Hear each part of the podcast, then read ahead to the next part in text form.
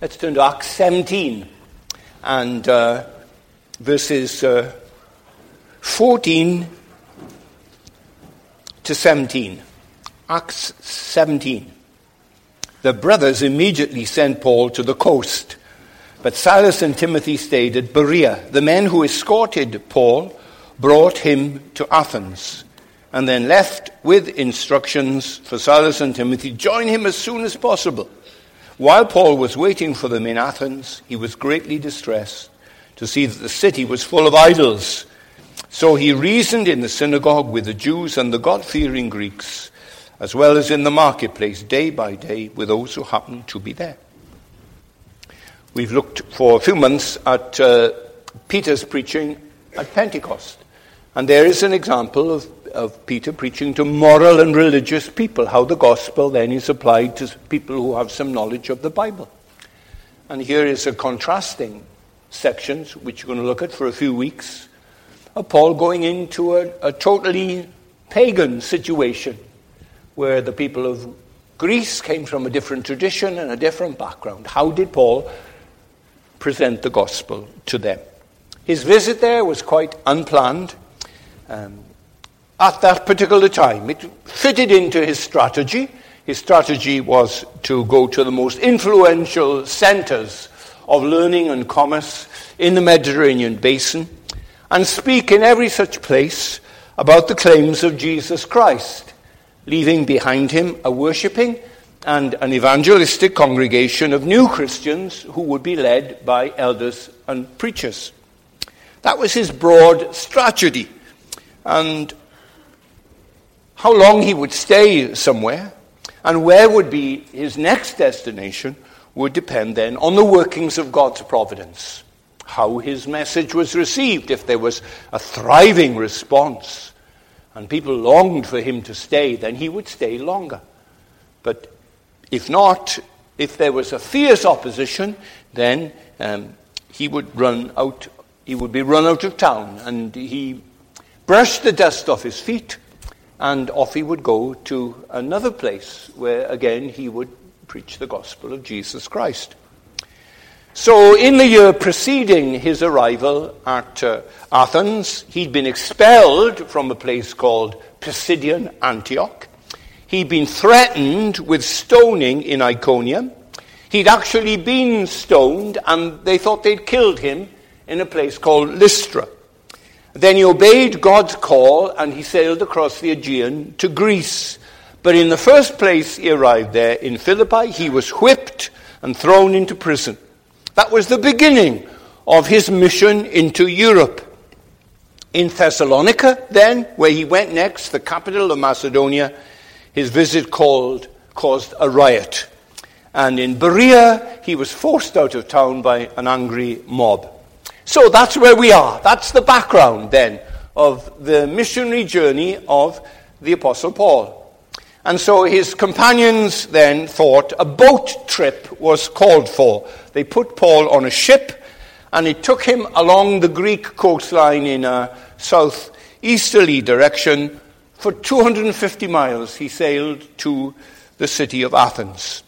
It would have been a time of rest and recovery and personal ministry to the passengers, all of which we are told precisely nothing. I remember well then um, sailing for 10 days in a cargo boat with three other passengers from Liverpool to Norfolk, Virginia in August uh, 1961. The voyage cost me 60 pounds. I was a 23 year old student all on my own on my way to study in America for three years. With mounting anticipation and excitement, I went on that journey, especially as we arrived and sailed up Chesapeake Bay on Labor Day, seeing the barbecues and the water skiing from the deck of this ship. It was called the Carl Fritzen. And I disembarked and went through immigration. I showed them the required x ray of my chest, which I had taken with me by requirements of the American government, which I had taken in the infirmary in Cardiff. And I took a bus to New York. I look back over 50 years ago. I can hardly believe what I've told you. actually happened. That I traveled like that. It seems to me like some fantasy. So Paul took a boat and he sailed down the coast of Spain and uh, down the coast of Greece and uh, not Spain, and he arrived in Athens. And there were some companions that are just referred to in passing that accompanied him, that protected him and provided for him. He was so valuable and important in the uh, early church. They esteemed him. Their early suspicions had all been overcome, and they knew now what uh, a great uh, teacher and preacher and evangelist and a man of prayer and counselor he was. It was either the year 50 or the year 51. It was about 20 years almost after Pentecost. But accompanying Paul to this place, there was no sound of a rushing mighty wind, and no cloven tongues as of fire rested on him, and no speaking in uh, a language that he did not know.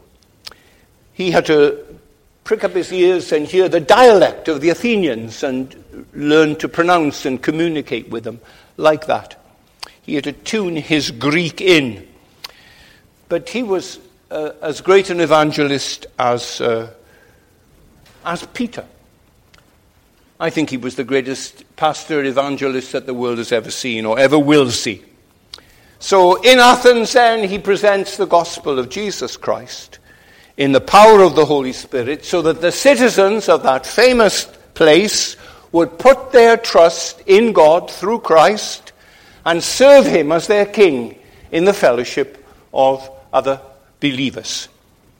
He told the Roman Christians about his convictions that motivated him to keep doing this all through his life. It has always been my ambition to preach the gospel where Christ was not known, so that I would not be building on someone else's foundation. Rather, as it is written, those who are not told about him will see, and those who have not heard will understand. That was his ambition. That motivated him, those principles. He tells the Ephesians, although I am the least of all God's people, this grace was given to me to preach to the Gentiles the unsearchable riches of Christ. And so he felt he was given grace and given a ministry and authority from God. And so he couldn't fail, could he? If God had called him and God had gifted him, then we would see the progress of the gospel. It wasn't going to fizzle out like the teacher of righteousness and the Qumran sect by the Dead Sea. Without God, religion dies. So, the first thing I want you to see is how Paul surveyed Athens. He was waiting in Athens for Silas and Timothy to arrive, and he began to look around the city. That's how everybody called by God to minister in a certain area begins. He settles down and he looks around. And he did so as thoroughly as he could and not wasted days. He's not preaching yet. He's just seeing. Uh, he might get up at dawn and look around and see who's up early in the morning, where they're going. He might, after dark, look around and wonder who's about and what are they at? Where are the people? Night and day. We had memorable visits. You remember this, you older members of the congregation, 25 years ago? He came most years. Michael Toogood. He was planting a church in Soho. You remember? In London. And I was constantly challenged by his dedication and his self sacrifice. He told us of moving into Soho and firstly meeting his neighbours in the block of flats where they lived. They shared one toilet with all the other residents and it was stinking. And he describes cleaning it so that it sparkled. He showed us photographs of the toilet. And his young teenage daughter had to share that toilet with other families there. He looked, he surveyed the place that God had put him. Uh, what was going on in this street and the adjacent streets? What was happening in the parish of Soho with its terrible reputation? How could he start planting a church in an area like that? Where do you meet people? How do you hold conversations with them about Jesus Christ? And Paul did the same thing then. Uh, he didn't depend on preternatural hunches. He looked around and observed and asked questions and thought how best he could bring the gospel to them. He was an educated man. He knew about Athens. It was one of the wonders of the ancient world. Its glory days had been 500 years earlier, and now was the afterglow. It was the late afternoon of that golden age.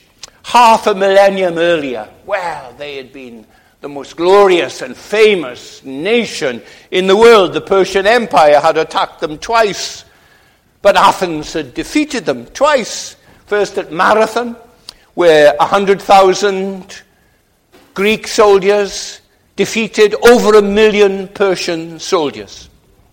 And then there was the second Persian invasion, and the famous 500 Spartans, 300 Spartans at Thermopylae had withstood the Persians for years and for days and days until they were betrayed. And in the centuries that followed, then, um, Athens was the most envied city in the world. The metropolis was rebuilt after it had been invaded, like uh, ground zero uh, after 9 11 has been uh, rebuilt and all the traces of uh, the, that uh, destruction of the Twin Towers has been removed. Great temples were built on the Parthenon and the Erechtheum were, were erected on the Acropolis. The Erechtheum is uh, the famous porch of the maidens. You know, the pillars are uh, carved like women and the roof of the temple is rests on their heads. You know, it's a famous uh, landmark in, in Athens. And those buildings were intact and were used as Paul wandered around. But uh, the Athenians built a civilization. They established the first democracy in history. Athens was a city state run by elected men. It was an age of literature with classic plays performed in theatres, uh, bowl shaped arenas with excellent acoustics, and a number of them are used today, and there are concerts and plays today that go back to the Athenian times. There were athletic games. There was schools of philosophy, uh, Socrates and Plato, the most famous, four great schools of philosophy in Athens. The academy was founded by Plato. The Lyceum was founded by Aristotle. The garden by Epicurus. And the painted porch by Zeno. What a cultured age it was. The world has hardly seen a little town with so much going on. Historians like Thucydides, playwrights like Aristophanes, rhetoricians like Demosthenes. But then it declined. Dark days came, civil war. Athens declared war on Sparta, and uh, it was terribly divisive and destructive. The city never regained its former glory. And Paul walked round a city wallowing in nostalgia, a populace looking back, trying to imitate the giants of the past. But it was still a place to go for Greek learning and culture a magnet for the intellectual elite, a community of wannabe philosophers, not at all a commercial center like Corinth with its million people living there, a backwater provincial town of about 25,000 people, not much bigger than Aberystwyth today. That was Athens as Paul wandered round and looked at it. Secondly, Paul was greatly distressed by what he saw. Before he uttered a word to the populace, Athens said something to him. And we are told of the reaction of Paul to that message. And it was a feeling of deep distress. He responded literally by a paroxysm.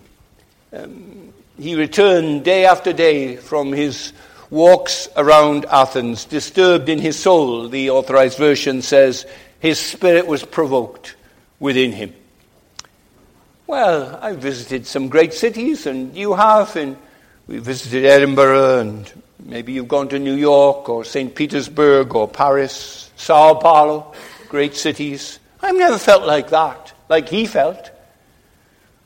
But when I walk round a huge slum in Nairobi, half a million, three quarters of a million people, I have had that paroxysm of compassion.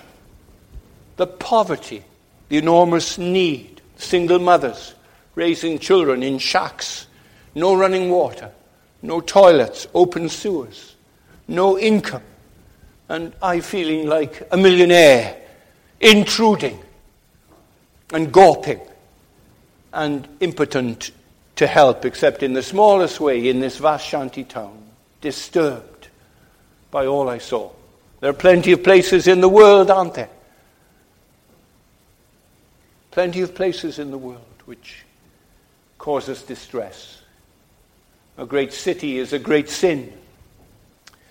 So, Paul felt so bad, not just because of the slavery and the, the rights of women, so few, and if a newly born child was unwanted, then he would just be put outside at midnight, food for the dogs. It was enough to make anyone groan. But that was not the prime reason for Paul's anguish. It was not that he was a Philistine with no sense of culture, no appreciation of poetry and literature and philosophy and architecture. He was a man of Tarsus. And that was no insignificant backwater. It wasn't like Nazareth. It was a leading city in that region. It was an educational and cultural center. It was famous for various schools. And some of its philosophers had a, an international reputation. There's no way that Paul could have grown up in such a place as that and not been aware of questions that uh, philosophers raise and uh, the battle for the minds of men, the uh, intellectual challenge that they throw out to thinkers. And Paul actually returns, three years after his conversion, he returns to Tarsus. And it must have renewed his interest in, in that atmosphere. And then he went to Gamaliel, young, um, young Paul. He went to Jerusalem to sit at the feet of a great teacher, Gamaliel. And he excelled as a student. He tells us that in um, the first chapter of the letter to the Galatians. And occasionally then he will co- quote a Greek aphorism, a Greek, Greek proverb. And he'll write it in his letters or he'll mention it in his preaching, as he does in the sermon that I read to you this morning. So he was no obscurantist. He wasn't naive about the battle for men's minds when he began to evangelize in Athens. He didn't just scream at them on street corners like a wild eyed preacher. He planned his approach. He looked around and he observed and he thought. Uh, he was facing a combination of primitive superstition and high academic discussion. And he was emotionally distressed by what he saw. He wasn't a good old country boy who came and was contemptuous of city slickers.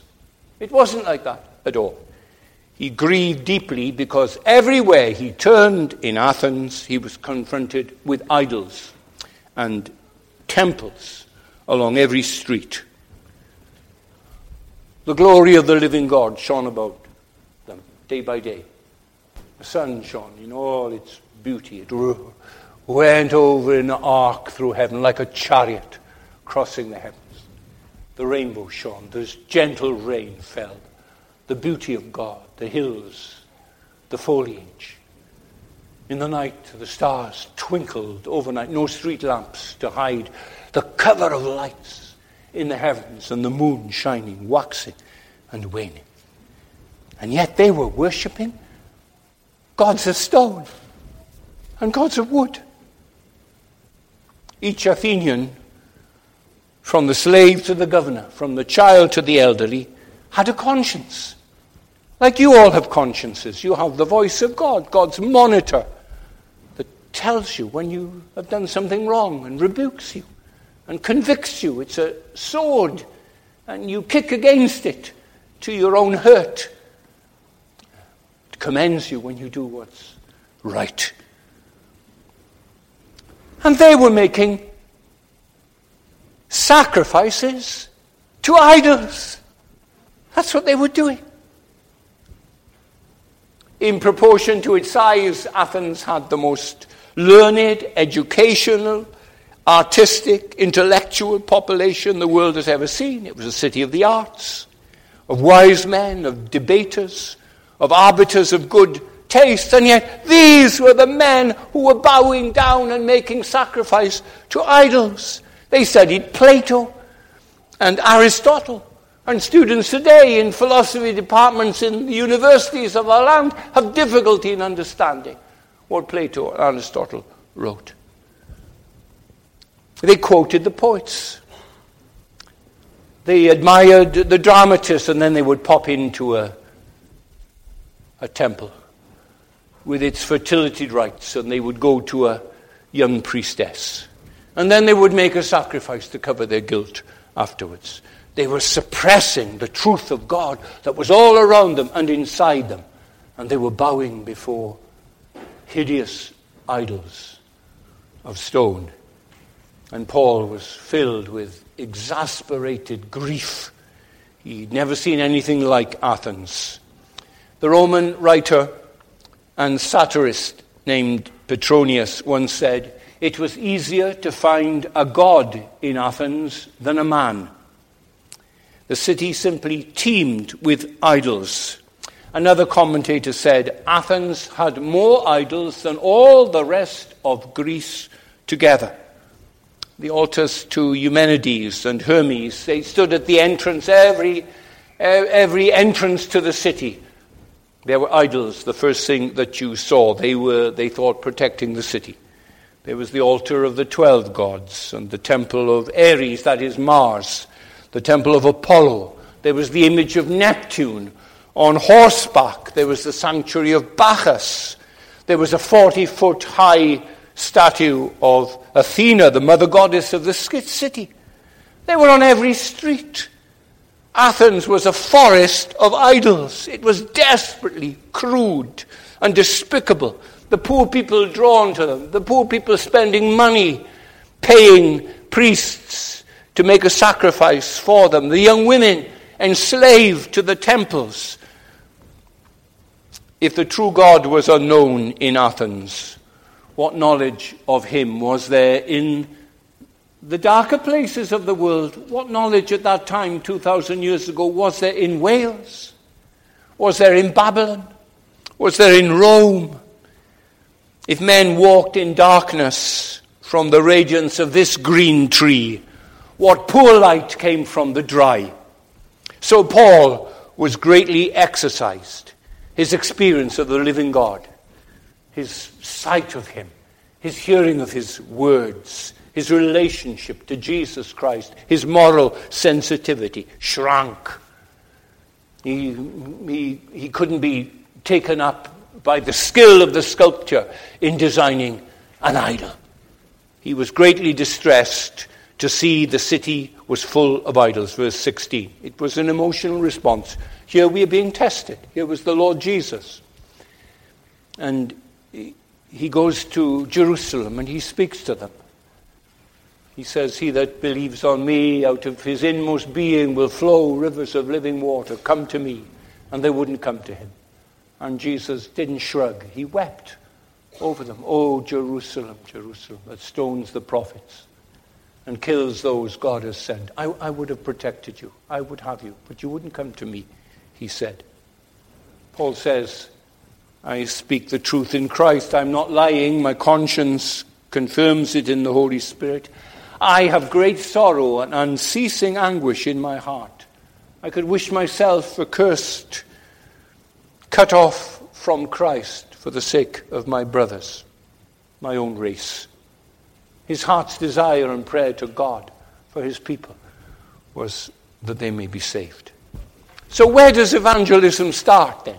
Well, evangelism starts in your heart. In a, a washed heart, a cleansed heart. A stony heart of unbelief is taken away, and God, in His grace, gives us a, a new heart, a heart that fears Him and loves Him, a heart that is concerned that everyone should know about Jesus Christ, the, the Son of the living God. Aren't there times in your life when you've seen vast crowds of people and have been moved by them? When you've seen uh, the crowds on the underground in London? Or Heathrow? State occasions and people ten deep at every pavement. The Lord Jesus had compassion on them. A sheep without a shepherd. William Chalmers Burns, the great uh, missionary to China. It wasn't a, a journey to China that made him a missionary. God did something in his heart. He would walk along one of the streets of Glasgow, teeming with people. He'd see them, the masses, walking, brushing past him, tens of thousands of them, and he would be overwhelmed at the sight of them. And he would have to go into a close where he could dry his tears as he thought of them and made in God's image and ignorant and rejecting of the Lord Jesus Christ. And here is Paul, he's just the same. You've, you've had that occasion. Have you been to Cardiff on a Saturday afternoon and you discovered it was. Uh, it was a day of a rugby international. 75,000 men were there. And they were pouring out of uh, the stadium and they were walking along St. Mary Street. And you saw them all, all these men, and they're talking and they're lively. And how few of them, how few of them know the living God. How few of them care that they don't know Him. They don't know the the answers to the great questions in, in life. There are idols. I can walk past a shop here and I can see idols for sale in the window. Today, I can see them. I can see Buddhas for sale, and Hindu and Egyptian gods for sale, and plenty of cats, and snakes, and fetishes. I've got a, a family that are in East Berlin, and they're working with a church there in East Berlin, and they go, they have three children, they go to a great park there in East Berlin. They've recently erected a statue of Baal. Baal in this park in East Berlin. Idols, you know, don't have to have a physical presence. You have an idol in your mind, don't you? You have a mental image. And that mental image influences you so much. It's what people do, people speak to you, and people say to you, Well, I think of God like this. And they tell you their, their image of God. And you feel sometimes it's a projection of what they would like to be themselves. It's an easygoing God isn't it? The last thing that we see here is Paul reached out to Athens.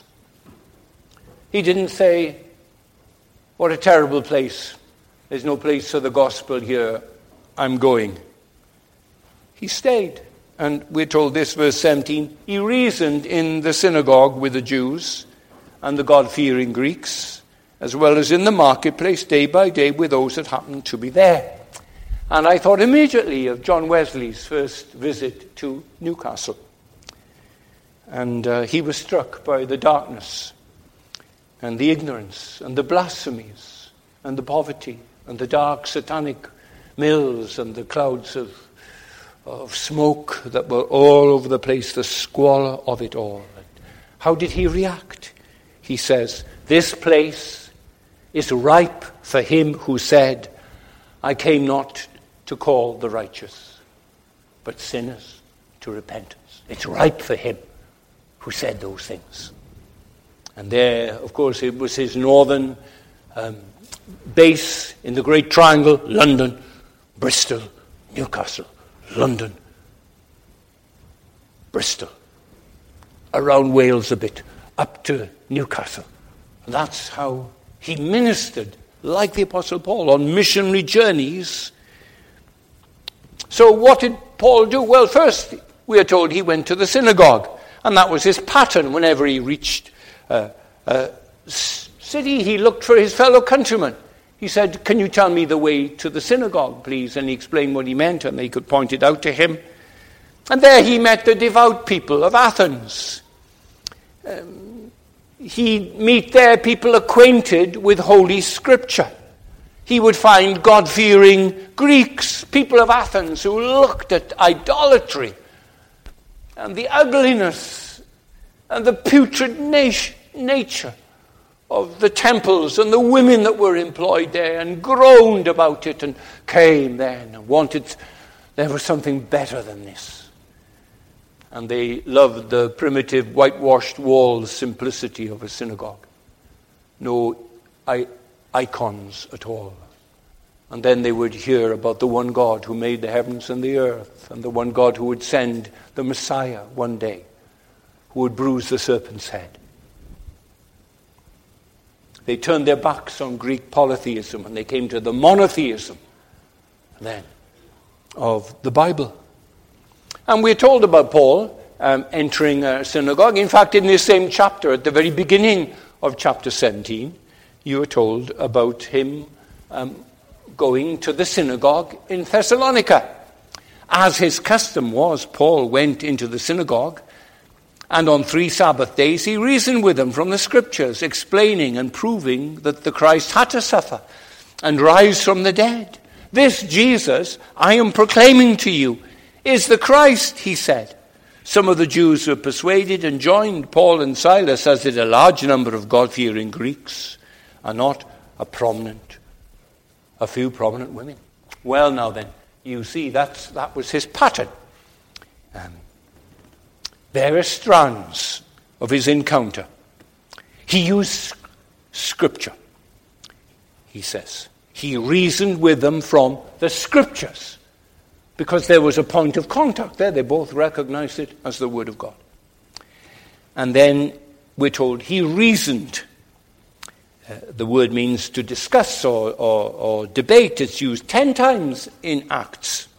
And then he explains, verse 3, it means to open up and clarify.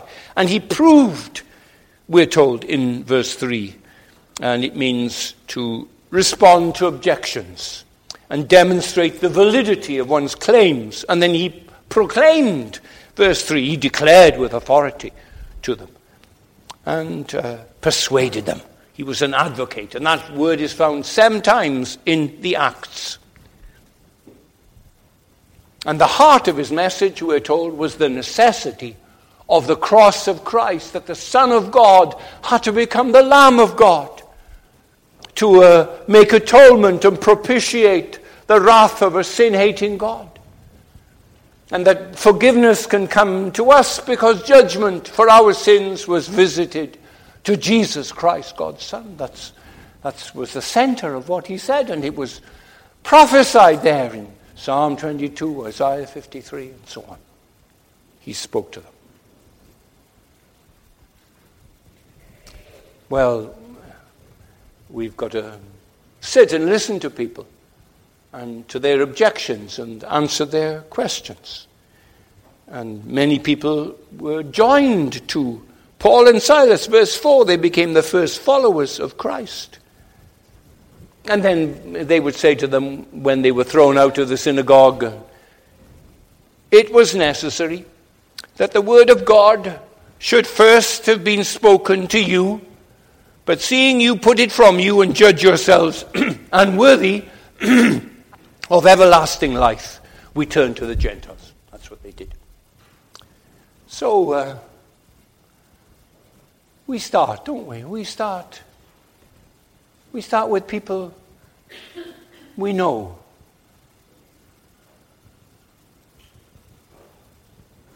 We don't make a judgment who seems close to the kingdom of God and who seems far away. That, that's not helpful. People you know. If all of us were praying for one person or two people every day, just praying for them, bringing them to God, asking Providence to guide us and provide for us. And uh, we've got to go, haven't we? In uh, the Great Commission, Jesus didn't say, stay and let people come to you. He said, go. Go into all the world. Go, he says. Think of um, the people you're going to meet this week. Don't hurry away from them. Take time to speak with them. Show interest in them. Pray that the Lord will open the door for you. And pray that you could be bolder in speaking to them. And we ought to be praying that on t- Tuesday nights when we, when we meet together. Surely, uh, if we ask God to open doors for us, surely God's going to open doors. Surely that prayer is pleasing to God, and that God will hear it and bless us. And then, secondly, we are told he went to the marketplace day by day to those who happened to be there, people who were out shopping. And no plans to, to talk about religion, they just happened to be there, and there he was. A new person, a distinguished looking person, and he was friendly and talked to them. And he reasoned with them, that's all we're told about. It. So there wasn't preaching, it was a Socratic method in Socrates' own city. That is, he, he talked to them and told them, Oh, I'm, I'm actually a, a teacher. I teach about Jesus Christ. Oh, who is he then? Because they love new ideas, didn't they? And they talked to him, they, he dialogued and discussed. Where's our market? Well, it's not the supermarket because you're pushing a trolley and uh, you're waiting at the checkout counter and there are lots of other things going on. And, but your market is uh, waiting outside school for the children to come out to where you meet other mothers at half past three in the afternoon. Um, your market is um, the school bus where you travel into school and out of school morning and evening. Your market is walking up the hill to the university, to lectures. Your market is tomorrow morning hanging clothes on the line, and your neighbor is doing the same thing over the little wall, and you're talking about the weekend, and uh, you're saying how you went to church on Sunday, and so on. Your market is uh, coffee break at work or lunch break, where you go to a place and make a cup of tea and you open your sandwiches and you talk to people and you tell them about the weekend asking people genuine questions. It's so important, isn't it? You, you're interested in them.